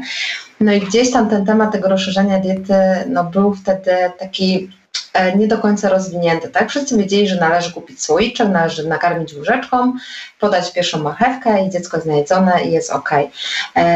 Jeszcze starte jabłko. Tak, starte jabłko. Dokładnie. Tak, to były metody już takie babcine, nie? Że tak. Też pamiętam właśnie, jak moja mama zawsze mówiła, daj starte jabłuszko. My tak nas karmiliśmy i wszyscy żyli. I kaszkę mannę do butelki z mlekiem, więc jakby dwa główne pokarmy niemowlęce. No i wtedy metoda BLW w Polsce nie była jeszcze tak bardzo znana. Wydaje nam się, że teraz po tych już prawie 10 latach, bo tak w ubiegłym roku było 10 dziesięciolecie BLW w Polsce, kiedy to szefowa wydawnictwa Mamania sprowadziła książkę Jill i Tracy Bobas Lubi Wybór do Polski. Jest to książka, która jakby jest takim przewodnikiem po metodzie BLW. No ale te właśnie 8 lat temu jeszcze ta metoda, że tak powiem, raczkowała w Polsce. I my bardzo się zaciekawiłyśmy tą metodą, bo wydawała nam się ona niezwykle intuicyjna. Tak naprawdę to nie było nic skomplikowanego, to po prostu było zaproszenie niemowlaka do wspólnego stołu i podanie jedzenia w odpowiedniej konsystencji, o odpowiednim kształcie, który jest wygodny do chwycenia, ale przede wszystkim jedzenie, które można spożywać wspólnie, tak? Czyli nie ma tego elementu jak przy karmieniu łyżeczką, że mama osobno je swój obiad, a później albo wcześniej karmi dziecko papką ze słoiczka, tylko założenie metody BLW jest przede wszystkim takie, że siadamy wspólnie do stołu i staramy się jeść wspólnie ten sam posiłek. Oczywiście maluchowi nie dosalamy, nie dosładzamy tych dań, a sobie możemy to zrobić na talerzu. No i gdzieś tam brakowało tych przepisów i my po prostu za nią każdego dnia, będąc w domu na tych naszych urlopach macierzyńskich, wymieniałyśmy się przepisami. A ja dzisiaj ugotowałam dla Ali to, a ja dzisiaj dla Antka tamto. No i tak się stało, że po prostu pewnego dnia stwierdziłyśmy, że te nasze proste, naprawdę proste, z dostępnych produktów sezonowych również dania będziemy publikowały w internecie. I tak to się właśnie zaczęło. I tak to trwa i oto kolejna pozycja, którą mogą Państwo zaproponować rodzicom. Co znajdziemy w tej najnowszej Pani książce? Ta książka jest troszeczkę inna od pozostałych trzech, dlatego że pierwsza książka to była taka typowo książka na początek rozszerzenia diety. Coś, czego nam właśnie brakowało, ponieważ wszędzie, gdzie szukałyśmy jakiejś inspiracji, to były przepisy naprawdę. Dania dla dzieci to są nuggetsy, frytki, parówki, nuggetsy, frytki, parówki. I gdzieś tam zastanawiałyśmy się, jak naprawdę powinna ta kuchnia niemowlaka wyglądać. No więc ta pierwsza książka jest taka typowa dla rodziców niemowlaków. Druga jest jakby jej kontynuacją, a trzecia książka kucharska z 2019 roku była takim ukłonem dla właśnie tych rodziców, którzy znali nasze dwie pierwsze książki. Te dzieci już troszkę podrosły, tak? Poszły do żłobka, poszły do przedszkola, mama wróciła do pracy, nie ma już tyle czasu, żeby gotować, więc jakby te przepisy też dostosowywałyśmy też do takiej bardziej zabieganej mamy, do tego starszego dziecka, które właśnie już ma troszkę inne smaki niż niemowlak. Z kolei ta czwarta książka kiedy myślałyśmy o tym, jaka ona powinna być, to mieliśmy w głowie kilka pomysłów. Z jednej strony odzywały się do nas mamy, rodzice alergików, którzy bardzo szukają takich inspiracji na to, jak zastępować jajko, jak zastępować mleko w przepisach. Jednak sprostanie wymaganiom tych wszystkich alergików jest bardzo trudne, więc jakby ten pomysł szedł na drugi plan.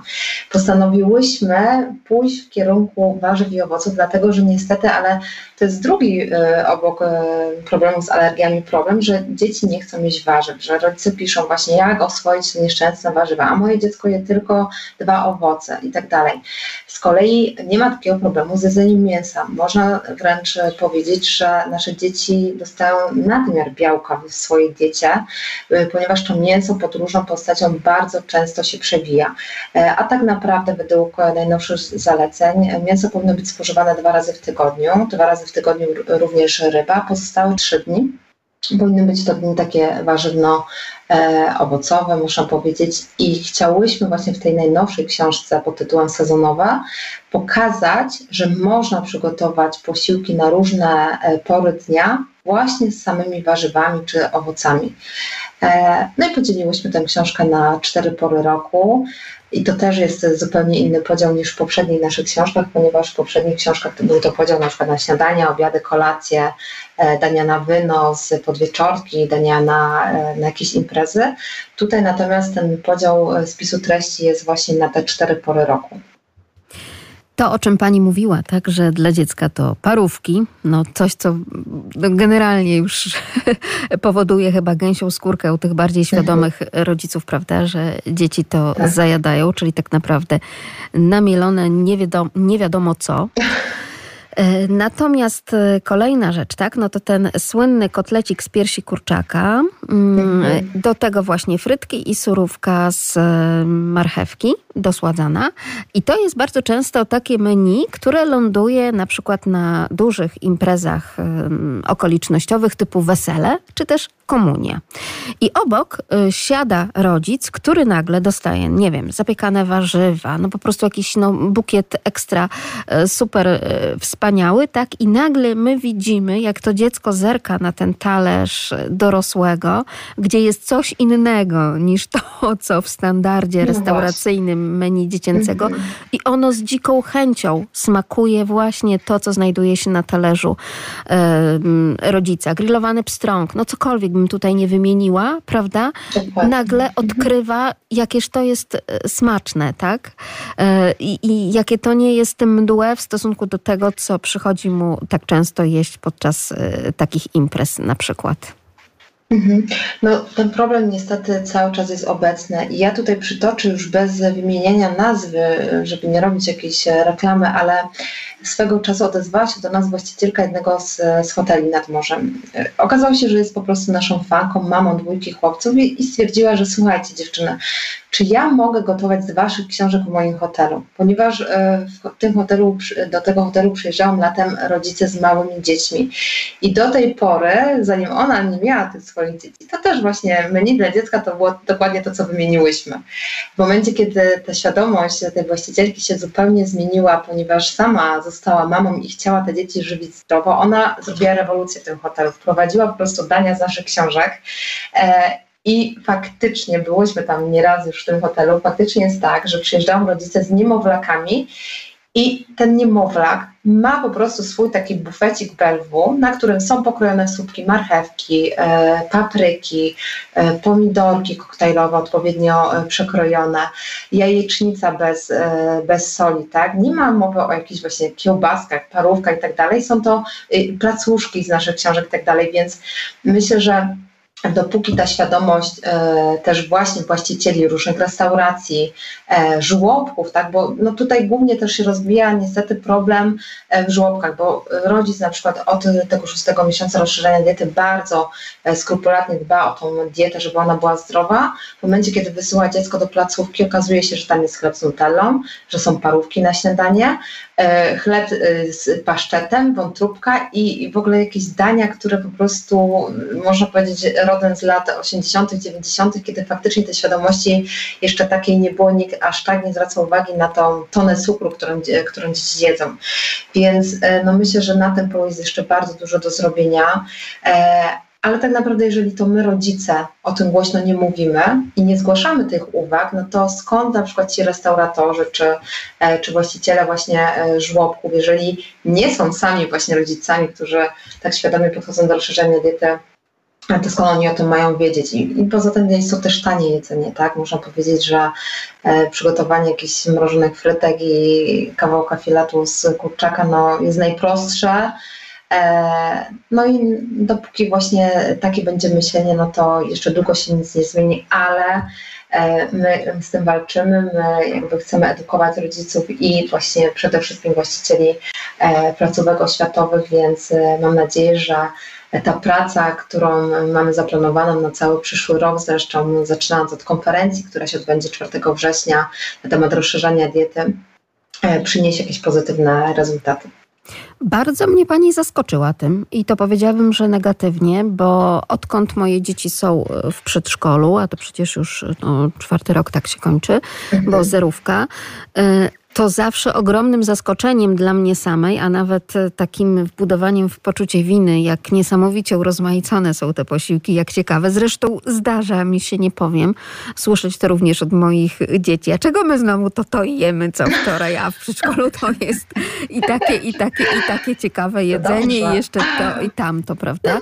I też podobne głosy rzeczywiście tutaj od rodziców w audycji mamy, że jednak no niesamowicie smacznie brzmią te przepisy, które dostajemy. Wierzymy, że również tak też i to wygląda wtedy, kiedy taki harmonogram posiłków my sobie odczytujemy, a dzieci zajadają w tych naszych placówkach. To się chyba bardzo zmieniło. Firmy cateringowe, które obsługują placówki małego dziecka, no one muszą teraz już zwracać uwagę na te wszystkie kwestie, także związane na przykład z dietą, czy z jakimiś alergiami dziecięcymi, prawda?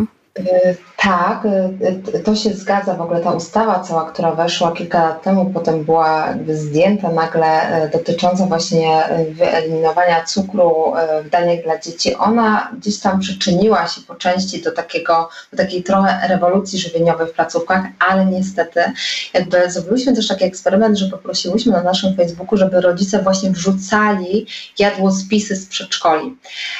I proszę mi uwierzyć, że niestety, ale nadal niektóre placówki no, jednak podają dania, które nie do końca właśnie są daniami dla dzieci. Nie wiem, przykładowe śniadanie chleb, białe pieczywo pszenne z białą kiełbasą. I teraz sobie proszę wyobrazić te dzieci, które właśnie dostają tą skibkę chleba z tą białą kiełbasą i nic poza tym, tak? Gdyby do tego jeszcze była dołożona, nie wiem, właśnie jakiś bukiet warzyw, papryka czy cokolwiek innego.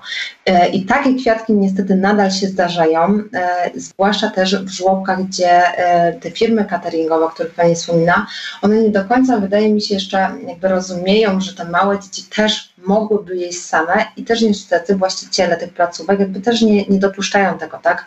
Im jest wygodniej, żeby dziecko zostało nakarmione w żłobku, niż żeby pozwolić im na samodzielne jedzenie.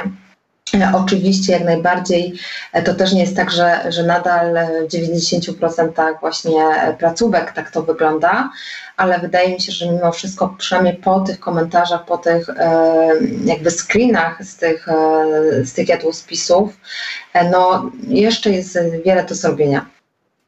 No to niesamowite naprawdę, bo my z dziką radością się cieszymy, my rodzice, kiedy no jednak dzieci na przykład nie zjedzą pod wieczorku tego kanapka. No i dostajemy po prostu taką kanapkę, na którą chyba nie wystarczyłoby czasu, żeby to wszystko przygotować i w tej kanapce umieścić, czyli właśnie bukiet warzyw i jajko i jakiś element sera takiego i innego i no to prawda i ciemne pełnoziarniste pieczywo, więc no, czuję się szczęściarą, że jednak moje dzieci trafiły do takiego przedszkola, gdzie zupełnie inaczej ten jadłospis wygląda. Więc ja też mam takie porównanie z młodszą córką, kiedy chodziła do jednej placówki, później zmieniłam jej na drugą placówkę i faktycznie wydaje mi się, że też może nie problem, ale różnica polegała na tym, że właśnie w tym drugim przedszkolu był catering. Firm cateringowych jest naprawdę bardzo dużo i one się muszą jakby prześcigać właśnie w tym, by te jadłospisy naprawdę były atrakcyjne. I faktycznie ten catering był naprawdę na świetnym poziomie. Tam, tak jak pani wspomniała, też były na przykład jakieś jaglanki do wyboru, owsianki. Właśnie różne kasze zamiast ziemniaków, tak, prawda? Dokładnie tak. I to wszystkie wielogatunkowe i to tak przyrządzone, że to nie było, jakby no dziecko nie do końca wiedziało, jaka to była ta kaszka i nie umiało wytłumaczyć, my byśmy chciały taką kaszkę, jak była dzisiaj, tak? No, no właśnie, a z kolei w tym pierwszym przedszkolu tam była kuchnia. I też właśnie jakby zupełnie nie chciałabym tutaj nikogo właśnie oskarżać, ani żeby to miało jakiś negatywny wydźwięk, ale też właśnie jest tak, że jeżeli kuchnia mieści się w placówce, to często jest tak, że te panie gotujące, one jakby mają swoje stałe, sztandarowe tak, przepisy, tak? I jakby od wielu lat nic się nie zmienia, to tak? Prawda. I no właśnie, więc może tu jest ta różnica, tak? Że i tu wchodzi taka rutyna, to samo w szkołach. Dokładnie tak, nie? Więc jakby wydaje mi się, że też w tym może być problem. To jest problem bardzo złożony, bo żywienie dzieci jest w rękach naprawdę wielu osób, tak? Właśnie począwszy od rodziców. Jeżeli rodzice na przykład widząc takie jadłospis w ogóle nie reagują w żaden sposób, no to jakby też dyrekcja czy intendentka też nie mają jakby potrzeby zmiany, no bo po co, tak? Skoro wszystkim to odpowiada. Dzieci też jedzą, no bo jakby to żywienie zbiorowe też ma takie swoje, że tak powiem, plusy, że jeżeli dziecko widzi, że inne dzieci jedzą, no to zazwyczaj też je, nie? I często też jest tak, że właśnie później tak jak pani mówi, dzieci w domu mówią, a to było takie pyszne, tak? Bo często to jest pyszne, tylko mogłoby być o wiele bardziej na przykład urozmaicone, nie? Więc no, najważniejsze jest to, by ograniczyć tą ilość cukru, żeby te dzieci dostawały wodę do picia w placówkach, a nie słodkie soki czy kompoty, bo to też niestety nadal pokutuje, tak, że jakby dlaczego dzieci dostają na śniadanie herbatę z cukrem albo kakao dosładzane nie wiadomo jaką ilością właśnie tego cukru. Czy nie wystarczyłoby podać tym dzieciom po prostu wody albo wody z zyskiem mięty, z sokiem z cytryny. Potrzebny jest dzieciom sok jabłkowy zagęszczony. Dobrze, skoro już jesteśmy przy tej wodzie, a przecież rozmawiamy w czasie wakacji, upałów w Polsce również, no to proszę powiedzieć, jak to jest z tą wodą i z wprowadzaniem jej do diety rodzinnej, domowej, do diety dziecka? I czy zdarza się ciągle jeszcze tak, tutaj na plus, że tak jak w naszej rodzinie, nasze dzieci nie poznały smaku tego słynnego, gazowanego, ciemno zabarwionego, słodkiego napoju, no bo rzeczywiście też no, nie ma go u nas w kuchni tak po prostu, prawda? Czy jednak to, że dziecko odwzorowuje zachowania osoby dorosłej, rodzica, także i w tym przypadku ma sens? Dokładnie tak. Wodę należy podawać od początku rozszerzania diety i to nie chodzi o to, by dziecko od razu, taki niemowlak 6-miesięczny wypijał szklankę czy pół szklanki wody. Chodzi o to, by od samego początku proponować dziecku wodę po to, by przyzwyczajać dziecko do smaku właśnie wody, a nie jakiegoś innego napoju. I to, o czym pani wspomniała, jest niezwykle ważne, bo jeżeli my jako rodzice stawiamy na stole właśnie butelkę z czerwoną etykietką, tak? I mówimy, to jest dla mamy, a ty tutaj masz wodę, no to jak dziecko ma się nauczyć tej wody pić, skoro dostaje sprzeczny komunikat, tak? Mamie wolno, a ja nie mogę tego spróbować i mam jakby za karę pić wodę, tak? Jeżeli dziecko widzi, że rodzic też pije wodę, że w ogóle tego produktu w domu nie ma, to wydaje mi się, że nie nauczy się tak szybko picia właśnie tych gazowanych kolorowych napojów i ta nauka naprawdę wdrażania tego regularnego picia wody w małych ilościach od samego początku rozszerzenia diety zaprocentuje, bo u nas jest dokładnie to samo. Moja córka, ta starsza, właśnie ma prawie 8 lat, miała okazję na jakichś urodzinkach całkiem niedawno, bo stały butelki z tymi napojami, spróbować. Mówię, chcesz, jeżeli masz taką ciekawość w sobie, spróbuj, tak, bo też zakazywanie dziecku takiemu starszemu też nie jest niczym dobrym, dlatego że jakby ten zakazany owoc inaczej smakuje, tak? Więc pozwólmy dziecku przekonać się na własnych kubkach smakowych, że to faktycznie jest niedobre, że to jest po prostu ohydne, tak?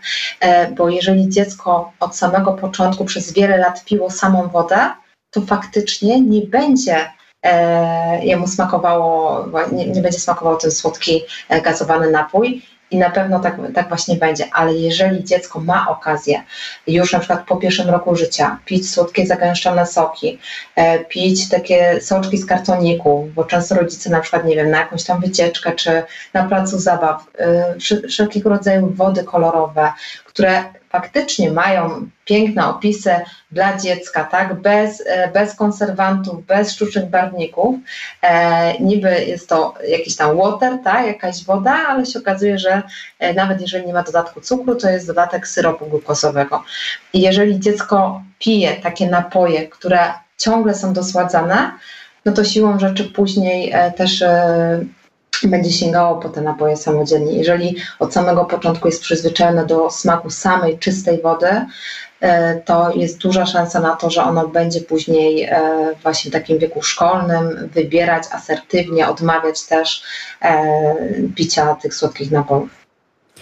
No dobrze, w domu prowadzimy się zdrowo, co wpływa oczywiście właśnie na to nasze zdrowie, nasze rodziców i także naszych dzieci. No ale w przedszkolu też na przykład, prawda? No bo tutaj mówimy chociażby o tych naprawdę pozytywnych kwestiach tych firm cateringowych i na tym talerzyku same zdrowe i takie wzbogacone również o błonnik produkty lądują dla naszego dziecka. Natomiast szkoła i nawet jeżeli ta kuchnia jest właśnie tą kuchnią na plus, czyli taką, którą akceptują rodzice i wszystko jest w zgodzie z najnowszymi trendami dietetycznymi, no to obok w ławce jest kolega, z przodu i z tyłu jest koleżanka, na przerwie też oni wszyscy są razem. Jak to się sprawdza u pani starszej córki? Jak to jest z tym, że nawet jeżeli do tej pory nasze dziecko szczęśliwie podczas wizyt u stomatologa z zachwytem pani dentystka mówi, no cudownie, no widać, że jednak nie ma za dużo tych słodyczy, wszystkie zęby zdrowiusieńkie, tutaj wszystko gra i jest ekstra, higiena też jest zachowana, a nagle, proszę bardzo, jednak wchodzimy w to towarzystwo dzieci, presja grupy, nawet w tym młodszym wieku. Jak to tutaj teraz wygląda?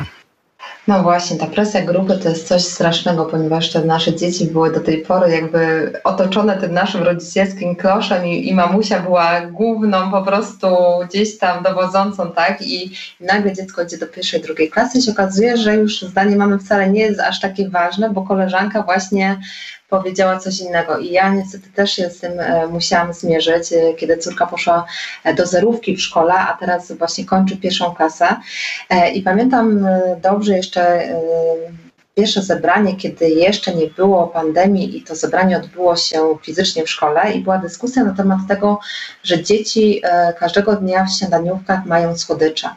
Ja nie zapomnę takiego zdania mojej córki, jak ona wróciła pewnego dnia ze szkoły i powiedziała: mamo, a dlaczego ja muszę jeść te zdrowe ciasteczka, a inni mają lizaki?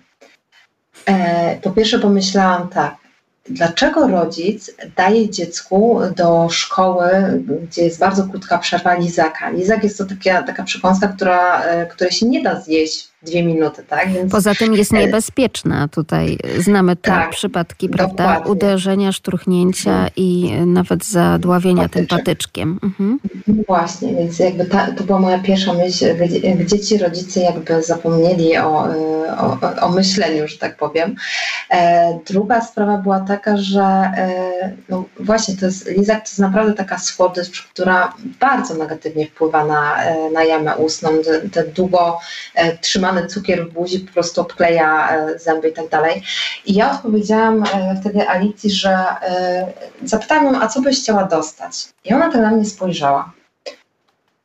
I nie powiedziała ani słowa o tym Izaku. Powiedziała coś takiego, że mama, a może pójdziemy do sklepu i ja zobaczę, czy są w sklepie jakieś zdrowe ciasteczka.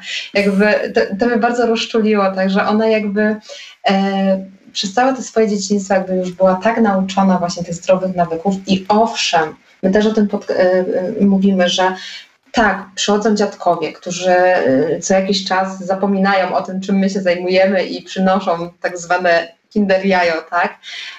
Albo idą dzieci na urodzinki, też mają styczność ze słodyczami. I to nie jest tak, że nasze dzieci nie znają słodyczy i my po prostu chronimy je w kloszu, żeby nigdy ich nie wzięło do ust, tak? Bo jak najbardziej ze słodyczy nie wolno robić jakiegoś takiego wyjątkowego jedzenia, stwarzać przy tych słodyczach takiej atmosfery, że to jest coś naprawdę, nie wiem, w nagrodę albo za obiadek. Albo właśnie za karę nie dostaniesz słodyczy, bo coś tam. Jakby słodycze są takim samym posiłkiem jak każdy inny, znaczy oczywiście, że nie takim samym, wiadomo, nie równają się warzywom załóżmy, ale nie robimy z nich, przy nich takiej otoczki właśnie wyjątkowości. I dzięki temu dzieciaki wiedzą, przede wszystkim wchodzimy do tego sklepu i ja na głos im czytam, zobaczcie, tutaj jest na pierwszym miejscu cukier. Ja nie chcę, żebyście jadły cukier, bo wyobraźcie sobie sytuację, że pozwalam wam sięgnąć łyżeczką do cukierniczki i zjeść łyżeczkę cukru. Zjadłybyście to? Oczywiście, żebyście tego nie zjadły, bo by wam to nie smakowało. Jakby pokazanie tym dzieciom właśnie, co tak naprawdę w tym składzie jest i mówienie, po prostu wprost mówienie, jakie to ma negatywne skutki. Nie straszenie, że powypadają tobie zęby, tylko właśnie zobacz, jeżeli będziesz jadła często, to niestety, ale będziesz musiała często chodzić do pani dentystki. Ja wiem, że tego nie lubisz. Tak tłumaczenie jakby w ten sposób, bo też często rodzice mówią tak, nie dostaniesz słodyczy i koniec. Bez jakby argumentów, tak? Dlaczego nie powinnaś jeść tych słodyczy, a nie zapominajmy, że dzieci nie są głupie, one chcą, one są bardzo ciekawe. Jest wiele książek, które jakby pomagają zrozumieć dzieciom, czym są właśnie wirusy, bakterie, jak one się namnażają właśnie między innymi dzięki jedzeniu słodyczy. Więc jakby wracając do tego pytania, tutaj wiadomo, ona poszła do szkoły i zetknęła się niestety z tymi lizakami, z żelkami, z batonami całymi oblanymi czekoladą, czego ona po prostu w życiu by tego nie zjadła, ponieważ byłoby to dla niej za słodkie, a dzieciaki tak jedzą. No i niestety tutaj jest ogromna rola moim zdaniem i wychowawcy, ale także rodziców jakby w tym ich podejściu, tak? Jeżeli na przykład ja na tym zebraniu zaproponowałam, czy moglibyśmy przyjąć, że w ogóle dzieci nie przynoszą do szkoły słodyczy, a jeżeli ktoś ma ochotę w domu częstować dzieci swoimi słodyczami każdego dnia, okej, to jest już jakby to, co się dzieje w domu, to jest sprawa indywidualna, ale to jest jakby miejsce tej zbiorowej edukacji, zbiorowego żywienia i po co tutaj w ogóle wrzucać jeszcze ten worek z tym cukrem?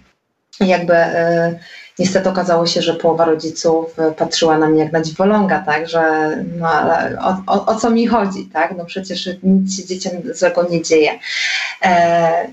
O ile jeden cukiereczek nie zrobi dziecku krzywdy, o tyle jedzenie tych cukierków każdego dnia i przyzwyczajenie do tej dużej ilości cukru, który bardzo szybko podnosi poziom glukozy, tak, i tak dalej, i powoduje u dzieci, że ten wzrost i spadek energii jest bardzo gwałtowny, to się do niczego dobrego w przyszłości nie przyczynia. To się będzie za chwileczkę przeradzało właśnie to, że dzieci zaczynają być coraz bardziej uzależnione od tej ilości słodyczy, słodkich przekąsek. I jakby z jednej strony tłumaczenie rodzicom, osobom dorosłym, które gdzieś tam powinny mieć już jakby taką wiedzę. Z drugiej strony też jakby ingerencja szkoły w takie zachowania prozdrowotne moim zdaniem jest bardzo ważna, bo co z tego właśnie, że nie wiem jak u pani w szkole, ale u mnie córka dostaje zapakowane jako podwieczorek na przykład gruszka albo rzodkiewki. I ona to przynosi do domu, fajnie dostaje owoce, warzywa i tak dalej, ale co z tego, jeżeli szkoła ogranicza się tylko i wyłącznie do tego, że zapewnia w cateringu właśnie takie jedzenie, ale nic więcej jakby psycholog, szkolny pedagog, wychowawcy nie robią w temacie tego, a widzą każdego dnia, że dzieci otwierają te śniadaniówki i tam jest po prostu cukiernia. No więc to jest taki dysonans, nie? Że albo wszyscy razem będziemy dbali o zdrowie dzieci, bo w pojedynkę się nie da, po prostu. Ale to mnie pani zaskoczyła, bo moje dzieci dopiero pójdą od września do szkoły. Zrówkę jeszcze. Dziękuję bardzo. Będzie się działo. Będzie się działo. Nie, no żartuję oczywiście. Może będzie bardzo dobrze. I tak właśnie się zastanawiam, bo pamiętam, że na drodze swojej reporterskiej także, kiedy odwiedzałam szkoły, kiedy był, ja wiem, 15 lat temu ten temat właśnie wałkowany, że jednak jeżeli już to owoc, a nie słodycz, prawda? I to odgórnie nauczyciele i dyrekcja stawiali. Takie nagrania, pamiętam, przygotowywałam kiedyś do radia. To myślałam, że teraz już w ogóle nie ma takiej dyskusji, że po prostu nie przynoszą, tak jak i nie ma w tych sklepikach, prawda? Tak też i dzieci tego po prostu fizycznie nie przynoszą. Poza tym jeszcze jedna kwestia. Ja się cieszę, że nie jest pani taka ortodoksyjna, tak? Że jakby to nie oznacza, że słodycze nie całkiem, prawda? Bo z drugiej strony zobaczmy, mamy właśnie lato i to zaspokojenie słodkością w owocach, które jest poprzez, nie wiem, zjedzenie kawałka arbuza, truskawek, malin, po prostu wszystkiego, te dzieci nie wołają, to daj mi teraz coś słodkiego. Bo dokładnie. One są po prostu jakby już zaspokojone słodyczą. To jest raz. Druga rzecz, to niestety, ale to, na co też zwracają uwagę na przykład i moi rodzice, że coś się porobiło z tymi słodyczami. To nie są takie słodycze, jak prawda, w latach minionych, gdzie ten produkt czekoladopodobne to było zło najgorsze, a ja mam wrażenie, że teraz tak ładnie, ekstra dla dzieci zapakowany jest właśnie produkt czekoladopodobny, a nie wartościowa czekolada, bo chyba czym innym jest, kiedy jesteśmy w czasie wakacji na szlaku i żeby dziecko nam rzeczywiście przed tym szczytem nie padło, dajemy mu 2 tabliczki czekolady pełnowartościowej. To ja nie mówię, że to musi być 70% gorzkiej, ale niech to będzie dobry produkt, prawda? A czym innym jest, że my po prostu, nie wiem, właśnie zapychamy tymi batonami, w których też tak naprawdę nie wiadomo, co w środku jest. Olej palmowy przede wszystkim i cukier i tłuszcze utwardzone, które są bardzo, bardzo niezdrowe. No tak, tak jak pani wspomniała, ja z jednej strony cały czas podkreślam, że to właśnie nie chodzi o to, żeby zakazać, żeby trzymać dziecko pod kloszem, żeby ono po prostu właśnie było jakimś wyalienowanym dzieckiem, które nigdy w życiu nie pozna i nie poznało smaku słodyczy, bo to też może doprowadzić do tego, że właśnie takie dzieci później, one niestety w sytuacji, kiedy są jakieś urodzinki i tak dalej, one siedzą przy tym stole i po prostu chcą na zapas, po prostu mają taki głód tego cukru, że one muszą, tak? Bo wiedzą, że nigdy w życiu tego w domu nie dostaną. Tłumaczymy dzieciom, dlaczego nie należy przesadzać ze słodyczami, a nie zabraniamy całkowicie, tak? I właśnie, i słodycz słodyczowi nierówna, czyli tak jak pani powiedziała, już po prostu jest też bardzo duża świadomość różnego rodzaju firm. Ja widzę, co się dzieje też na rynku kaszek dla niemowlaków. Jeszcze rok temu wchodząc, nie wiem, patrzymy teraz na półkę z kaszkami dla dzieci, faktycznie 99% kaszek, na przykład w składzie kaszka manna, cukier, nie wiem, aromat waniliowy albo malinowy, 0,02%. Niektórzy producenci zaczęli usuwać cukier ze swoich kaszek dla niemowlaków, dlatego że istnieje bardzo silna presja właśnie rodzicielska, gdzie przede wszystkim widzimy to w internecie, tak, że faktycznie ta świadomość rodziców na początku rozszerzania diety zaczyna rosnąć i oni będą wywierać jakby taki wpływ w ten sposób, że te kaszki będą leżały na tych półkach i ta sprzedaż jest mniejsza. Dlatego ci producenci zaczynają jakby robić coś w tym kierunku, ale niestety należy pamiętać też o tym, że często są to pewnego rodzaju takie zakłamania, oszustwa, tak, że batonik właśnie dla dziecka. I już rodzic myśli, że skoro jest napisane, że jest to dla dziecka, to na pewno jest zdrowy. Tak samo lizak, zdrowy lizak, tak? Wchodzi mama do apteki i jest zdrowy lizak. Nie ma czegoś takiego jak zdrowy lizak. Jeżeli w składzie lizaka jest cukier i jakieś barwniki, jakieś sztuczne aromaty, to jak można powiedzieć, że taki produkt jest zdrowy? Ale niestety właśnie jeszcze sporo osób nie czyta tych etykiet. Do tego bardzo zachęcam, żeby te etykiety czytać, żeby mieć świadomość tego, co sami jemy i co podajemy dzieciom. I znowu wszystko wraca do nas, czyli do rodziców. Jednak musimy się poczuć tymi rodzicami i tę odpowiedzialność wziąć przede wszystkim za żywienie naszych dzieci, śledząc oczywiście Alaantkowe BLW, więc wierzymy, że będzie nam z tym wszystkim łatwiej. Bardzo pięknie dziękuję pani za rozmowę. Nie wyczerpałyśmy wszystkich tematów, ale to może się stać przyczynkiem do kolejnego spotkania na antenie Polskiego Radia Lublin i z radiosłuchaczami audycji My Rodzice, do czego zachęcam i mam nadzieję, że jeszcze raz pani mądry głos na tej antenie usłyszymy. Z przyjemnością. Bardzo dziękuję za rozmowę i życzę wszystkim smacznego obiadu i kolacji i każdych posiłków każdego dnia, żeby przede wszystkim pamiętać o tym, by wspólnie, rodzinnie te posiłki spożywać.